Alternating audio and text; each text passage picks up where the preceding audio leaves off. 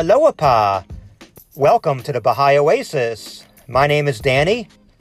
Greetings and salutations on this third day of Jamal 178 BE, the Day of Majesty. I hope you had a wonderful, blessed ninth day of Ridvan.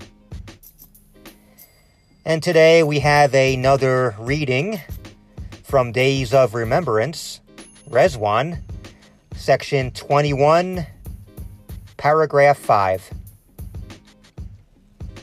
Strip yourselves of every earthly affection and hasten to embrace your beloved.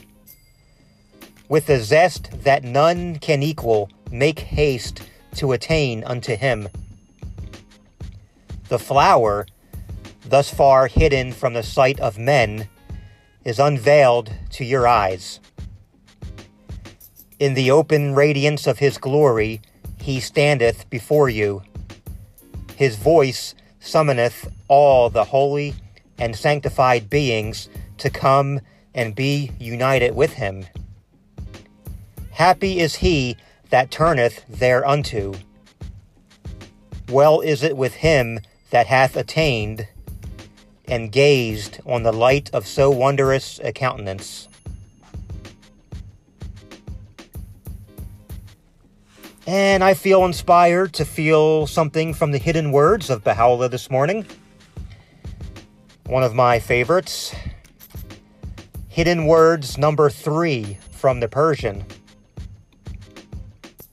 O friend, in the garden of thy heart plant naught but the rose of love, and from the nightingale of affection and desire loosen not thy hold.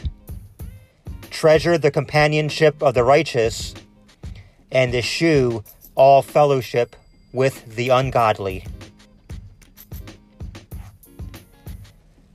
Oh, some powerful words from Baha'u'llah this morning. If you like to go deeper, we are looking to build an online community here at the Baha'i Oasis. Check our show notes for our social media links. You can find us on Instagram and Twitter, as well as Snapchat. We would love to talk to you, pray for you, pray with you, and just talk about these wonderful Baha'i writings. So do check out our show notes and get in touch with us. Also, our email address is listed as well BahaiOasis at gmail.com. We want to hear from you. Again, my name is Danny. Thank you for listening to the Baha'i Oasis. And until we meet again, love one another and be kind.